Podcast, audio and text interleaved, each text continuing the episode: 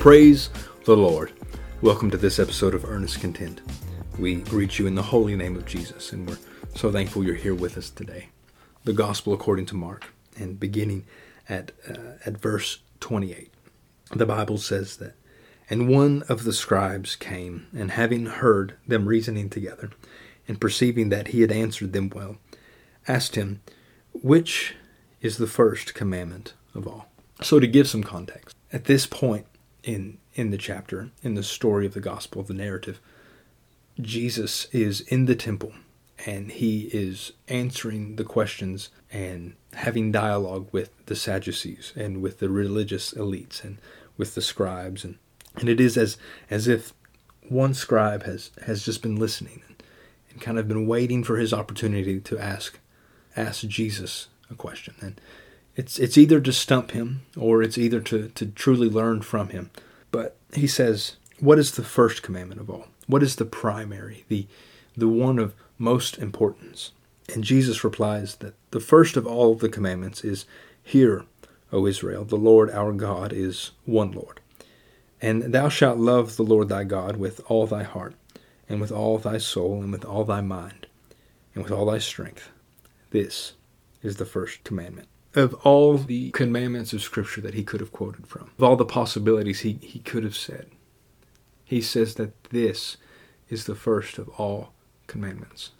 And he quotes from Deuteronomy 6, 4, and, and 5. Hear, O Israel, the Lord our God is one Lord, and thou shalt love the Lord thy God with all thine heart, and with all thy soul, and with all thy might. So when we, when we read this passage and we think, and we're trying to to grasp this unique dialogue, this very precious moment in the scriptures. When we think commandment, we think, okay, what's the greatest thing that we can do?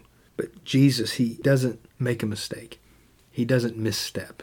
He answers precisely, saying that that the first commandment doesn't just begin with action. It doesn't just begin with doing. But it begins with the focus of the action, with the object of the devotion. It begins with the, the one in whom you are obeying, the one who gives the command. This portion of Scripture, Deuteronomy uh, 6 and 4, is, is known as the Shema, or the hearing. And it is the cornerstone to the faith that is presented in the Old Testament. And this verse, along with, with so many, says plainly and emphatically that the God of the Bible is one. He is not divided. He is not many. He is not 6,000. He is not five, four, three, or two, but the God of the Bible is one. It's been discussed earlier, but in the King James Version of the Bible, that, that Lord is found in all caps here in Deuteronomy 6, uh, 4, and 5. And what that means is that it's the translation not of the generic word for God, but the translation of the specific personal covenant name of God in the Old Testament. So, what does the Bible have to say about God and his being, about God as his individual? So, we have the beautiful privilege to discuss the, the revelation of the one God, the essential, the hopeful, and the helpful truth of the oneness of God. Isaiah 45, 5 through 7 says that I am the Lord, and there is none else. There is no God beside me. I girded thee, though thou hast not known me, that they may know from the rising of the sun and from the west, that there is none beside me. I am the Lord, and there is none else. I form the light and create darkness. I make peace and create evil. I, the Lord, do all these things. So we see here the one God of the Bible, the the one who has revealed himself through his word, the specific Lord. Plainly and truly does the Lord show himself and, and say, He gives us a glimpse into the throne room of heaven and tells us there is no other throne. There is none beside him. There is none above him. There is none greater than him. The Lord has told his people through his word that even the false gods of of those neighboring pagan countries like Baal and Chemosh and Molech. Even these who are attributed and acknowledged as gods are not gods. The Bible says in Deuteronomy 32 and verse 17 that, that they sacrificed unto devils, not to God, to gods whom they know not, to new gods that came newly up, whom your fathers feared not.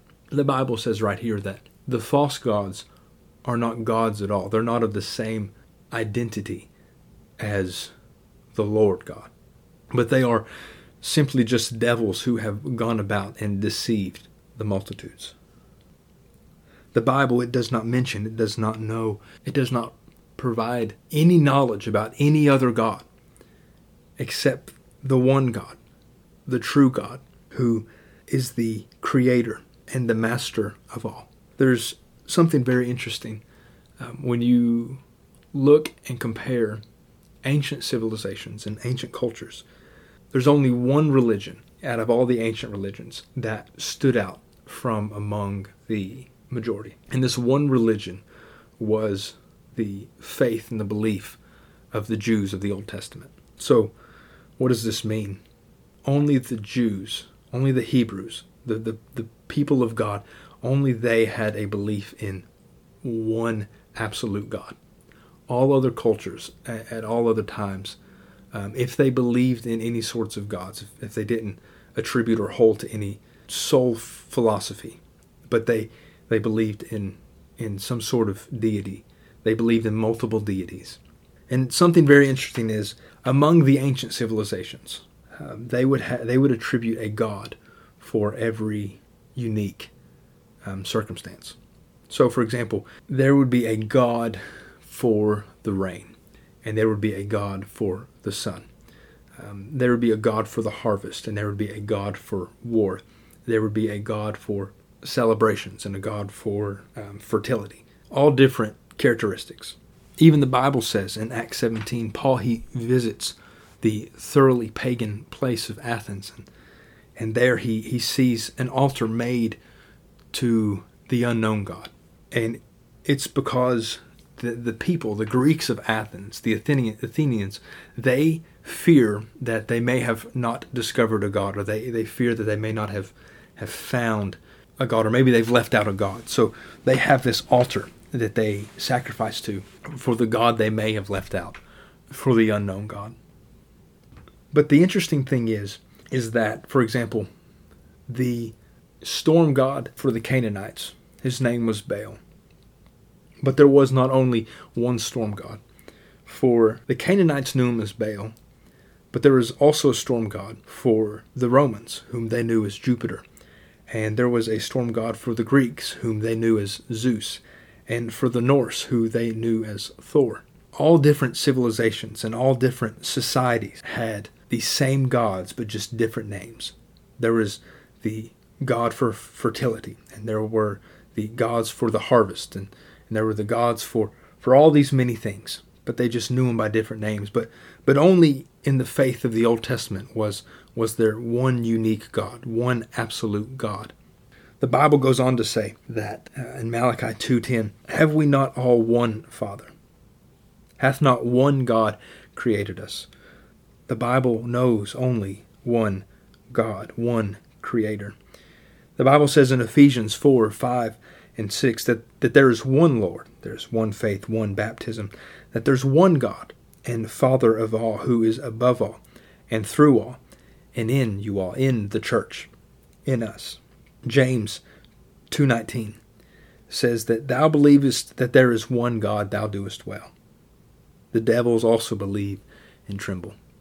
James here he talks about that you know, he, he points reference to this unique understanding, this revelation that's only found in the Word of God, only given by the Spirit of God.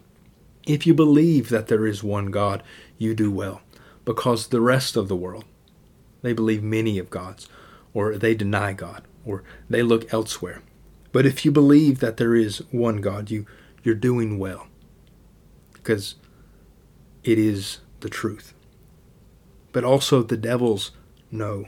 They recognize, they believe in this one God, and they tremble in fear.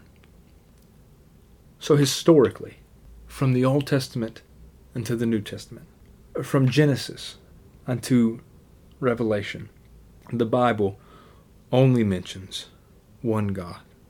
And what's so unique about this God is that he is indivisible. We, we spoke last week about, about his loving kindness and his righteous mercy and, and how all of his characteristics are so intertwined together because he can't be divided. So, throughout history, the understanding of the God of the Bible has been twisted with the with the various church councils and, and creeds that have been developed. Nowadays, the, the majority of the world would define the God of the Bible as a Trinity. What does the Trinity mean? A good definition, a good, concise definition of the Trinity, I, I draw from the book The Forgotten Trinity by James White, where he says that within the one being that is God, there exists eternally three co equal, co eternal persons, namely the Father, the Son, and the Holy Spirit. So we see um, various definitions of the Trinity, but, but all definitions of the Trinity would have, to some extent, these same key words being one being that is God and eternally three co equal, co eternal persons. And those persons being the Father, the Son, and the Spirit. On the other hand, the word Trinity is not found in the Scripture, nor is it presented in the Scripture. So, if we think about what the Bible is and what the intention of the Bible is, it is God's revelation of Himself to mankind. We do not see anywhere where the Bible speaks plainly of God as three persons, or as triune, or as a trinity, especially when it's compared to the amount of times that the Bible speaks plainly about the absolute oneness of God. Well, you may begin to think that the Trinity is, is just a New Testament doctrine. It was hidden in the Old Testament and then uh, developed in the New Testament. Well, you can't have the New Testament without the Old Testament. So, in coming to find our faith, we, we can't begin in just the New Testament. We, we have to begin where God began and work our way through his entire word. In Galatians uh, 3, verse 24 says, Wherefore the law was our schoolmaster to bring us unto Christ, that we might be justified by faith. So some people may, may say that, well, because we have Jesus, because Jesus has come, because Christ has come and, and died upon the cross, and, and we, we have the gospel. And now that we are living in the New Testament, we, we don't need the Old Testament. The Old Testament's just done away with. Well, you can't get the diploma without going through school and graduating. You can't get to Jesus without first spending time in the classroom of the Old Testament. So let's examine what does the Old Testament have to say? Are there any places where where God is, is showing himself to be a Trinity in the Old Testament? So let's look, for example, in, in Genesis 1 uh, 26 and, and also in in uh, Genesis 11 7 and, and other places. But, but the main focus is here is that God, uh, the Bible says that, and God said, Let us make man in our image and after our likeness, and let them have dominion over the fish of the sea, and over the fowl of the air, and over the cattle, and over all the earth, and over every creeping thing that creepeth upon the earth. Well, the Bible says here that let us, that God is saying, let us, plural, make man in our, plural, image, after our, plural, likeness. However, if you read the next verse, the Bible the Bible says, "So God created man in his own image, singular, individual. And in the image of God created he him, male and female created he them." So, let's look at the example of, of ourselves.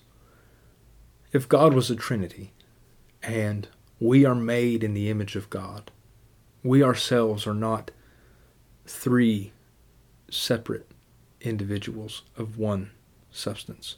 Now, the, the Bible does say that, that we are body, soul, and spirit, but my spirit and my soul are, are not separate from my body. I am one individual. I am one being. So, what, what could this verse be meaning? meaning? What, what, what is God really saying when he says, Let us make man in our image and after our likeness? Well, Job 38, 6 and 7 tells us that the angels were present at creation. And 1 Kings 22, 19 through 23 shows us a glimpse into the throne room of God, per se, and tells us and shows us that, that God is meeting with the angels, having counsel with them, uh, talking to them about what, what needs to be done. Now, God is in no need of counsel. He lacks in no understanding or no wisdom. He knows what to do, to, to put it plainly. But he includes his creation because that's who he is.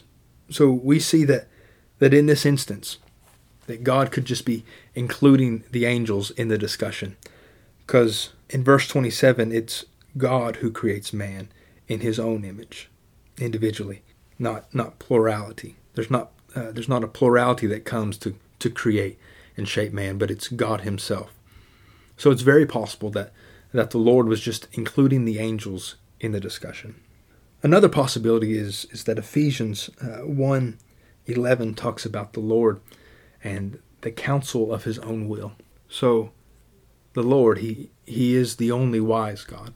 He could be talking, you know, as we do, uh, as we would say to ourselves, you know, like, let's see here, let's see what we have to do today, which is let us see. So he, he could, in the counsel of his own will, saying, mm, let's let's make man in our own image and after our likeness we see in action that God himself comes and God himself creates.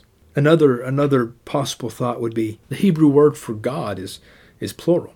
That word Elohim is not a singular a singular tensed word. It's it's a plural word. You know, we discussed previously that the Hebrew word Elohim is, is equivalent to our English word God. It's just that generic word for God. The Hebrew has multiple words used for God. But why is this plural word for God used? Wouldn't that mean that, that God would be a, a trinity, the three co equal, co eternal persons of, of one, uh, one being? Well, the Jews, the, the ones who read directly from the Hebrew, have never seen or attributed Elohim as speaking of a plural plurality of persons. They acknowledge uh, and see Elohim to be speaking of the magnitude of his greatness, uh, the plurality of his majesty. Right? He, he, like he is the, he's the high and, and the mighty one, the, the greatest there could ever be. But let's just say, for example, that Elohim is plural because it speaks of God as a plurality, that, that God is a trinity. My question would, would then be well, why is it that every time in the New Testament, when the New Testament mentions God, that the word for God is then found in the singular. So in the Hebrew, the, the word is Elohim and it's plural. But in the Greek, the word is theos and it's singular. And even when the New Testament quotes a portion of the Old Testament using that Hebrew word Elohim, it's always translated in the singular, theos, speaking of one God. This is beautiful because because the Lord infinite in his wisdom, he, he chose two very different languages. And, and all languages have strong words and weak words. Right? For example, in the English, a, a weak word would be love, because we only have one word to mean so many different things. But in the Greek, there are four words for love, each meaning something very specific. So where where one could look at Elohim in, in the Old Testament and, and maybe read in a plurality of God. In the Greek, the, the word theos is always singular. And it's showing that, that God is is not a plurality, but, but he is an indivisible, individual being. And let us consider for a moment one of the most significant and powerful stories in the scripture. Imagine the moment. Moses, he comes in contact to the creator of the heavens and the earth. And he's standing upon holy ground as the bush is engulfed in fire, but it's not consumed. It's a moment like none other. No one else has ever had a moment like it before. This is a connection to God. It's it's a moment for revelation. And the Lord he tells Moses to go to Egypt and, and tell Pharaoh to to let his people go, that that they may serve him in the wilderness. And here, just between the Lord and Moses, where there's not a great multitude of people who, who could maybe miss the moment or, or murmur or, or twist it, but, but just an intimate moment between the Lord and Moses. God could have revealed himself as a Trinity, as three co equal and co eternal persons of the Godhead. However, when Moses, when he asked the Lord who he should tell the people has sent him, the Lord says plainly, I am that I am. He is the individual and the self sufficient one. I am that I am. But notice that the Lord does not say, We are that we are. It's not spoken in a chorus and harmony of three, but it's one who says, I am that I am. And even Jesus, he reiterates this. He, he shows the beauty and the magnitude in this moment when, when, even in a rare moment, he reveals his deity. He, he tells the Jews that before Abraham was, I am. Jesus, he is that everlasting one, the eternal God, who not only met Moses in the burning bush, but before Moses was, he led Abraham through the walk of faith. And before Abraham was, called Noah to build an ark. And before Noah was, walked with Adam in the cool of the day. And before Adam was, created all things out of nothing. The I am, not we are. And another popular scripture for discussion of the Trinity in the Old Testament is Isaiah 6, 1 through 3. The Bible says that in the year that King Uzziah died, I saw the Lord sitting upon a throne, high and lifted up, and his train filled the temple. And above it stood the seraphims. Each one had six wings. With twain he covered his face, and with twain he covered his feet, and with twain he did fly. And one cried unto another, and said, Holy, holy, holy is the Lord of hosts. The whole earth is full of his glory. Some have said that that the reason that the angels don't just cry, Holy is the Lord, but they say specifically, Holy, holy, holy, is because of the triune God. There's one holy for the Father, and there's another holy for the Son, and there's another holy for the Spirit. But the Bible also mentions in Jeremiah 22 and 29, quote, O earth, earth, earth, hear the word of the Lord. Now, does this mean that, that the the earth is, is triune in some way, that, that the earth is a, is a type of trinity, or that Jeremiah is, is speaking to three different earths. Of course not. It's just a simple way to draw great focus and emphasis upon something. The, the Lord is holy, absolutely. But the seraphim cry before his throne that holy, holy, holy is the Lord, to magnify the extent of his holiness. When I say that the, the Bible does not teach a Trinity or a doctrine of a triune God, what am I really saying? You may be thinking, well, well, the, the Bible talks about the Father, the Son, and the Holy Ghost. And I say, Amen. Yes, absolutely. I, I agree 100%. I do not deny that. I do not deny the Father. I, I do not deny the Son or the Holy Ghost. Jesus himself, he, he gives us this commandment. It's been called the Great Commission. He tells us to go ye therefore and to teach all nations, baptizing them in the name of the Father and of the Son and of the Holy Ghost. Now it's a very small detail, but but it's absolutely crucial to the rest of the Bible. For every word is important. Now notice that the Lord does not say to, to baptize in the name of the Father, to baptize in the name of the Son, to baptize in the name of the Holy Ghost. Nor does, does Jesus tell us to baptize in the names of the Father and of the Son and of the Holy Ghost. But Jesus, He tells us, He gives us this command to baptize in the name of the Father, of the Son, and of the Holy Ghost. And this tells me that, that Father, Son, and Holy Ghost are not names, but they are titles, because there is a name that is the name of the Father, the Son, and the Spirit. We don't deny that there are three, but it's not three individual personal who's, but three whats. What was God doing through the Father, through the Son, through the Holy Ghost? What is the one name to the Father, the Son, and the Holy Ghost? Thank you for joining us today on Earnest Contend. We hope that this episode was beneficial, and that it aids you in your spiritual walk and in your defense for the faith. We pray that you be blessed in the mighty name of Jesus. And we look forward to joining you next time on Earnest Contend. God bless you in Jesus' name.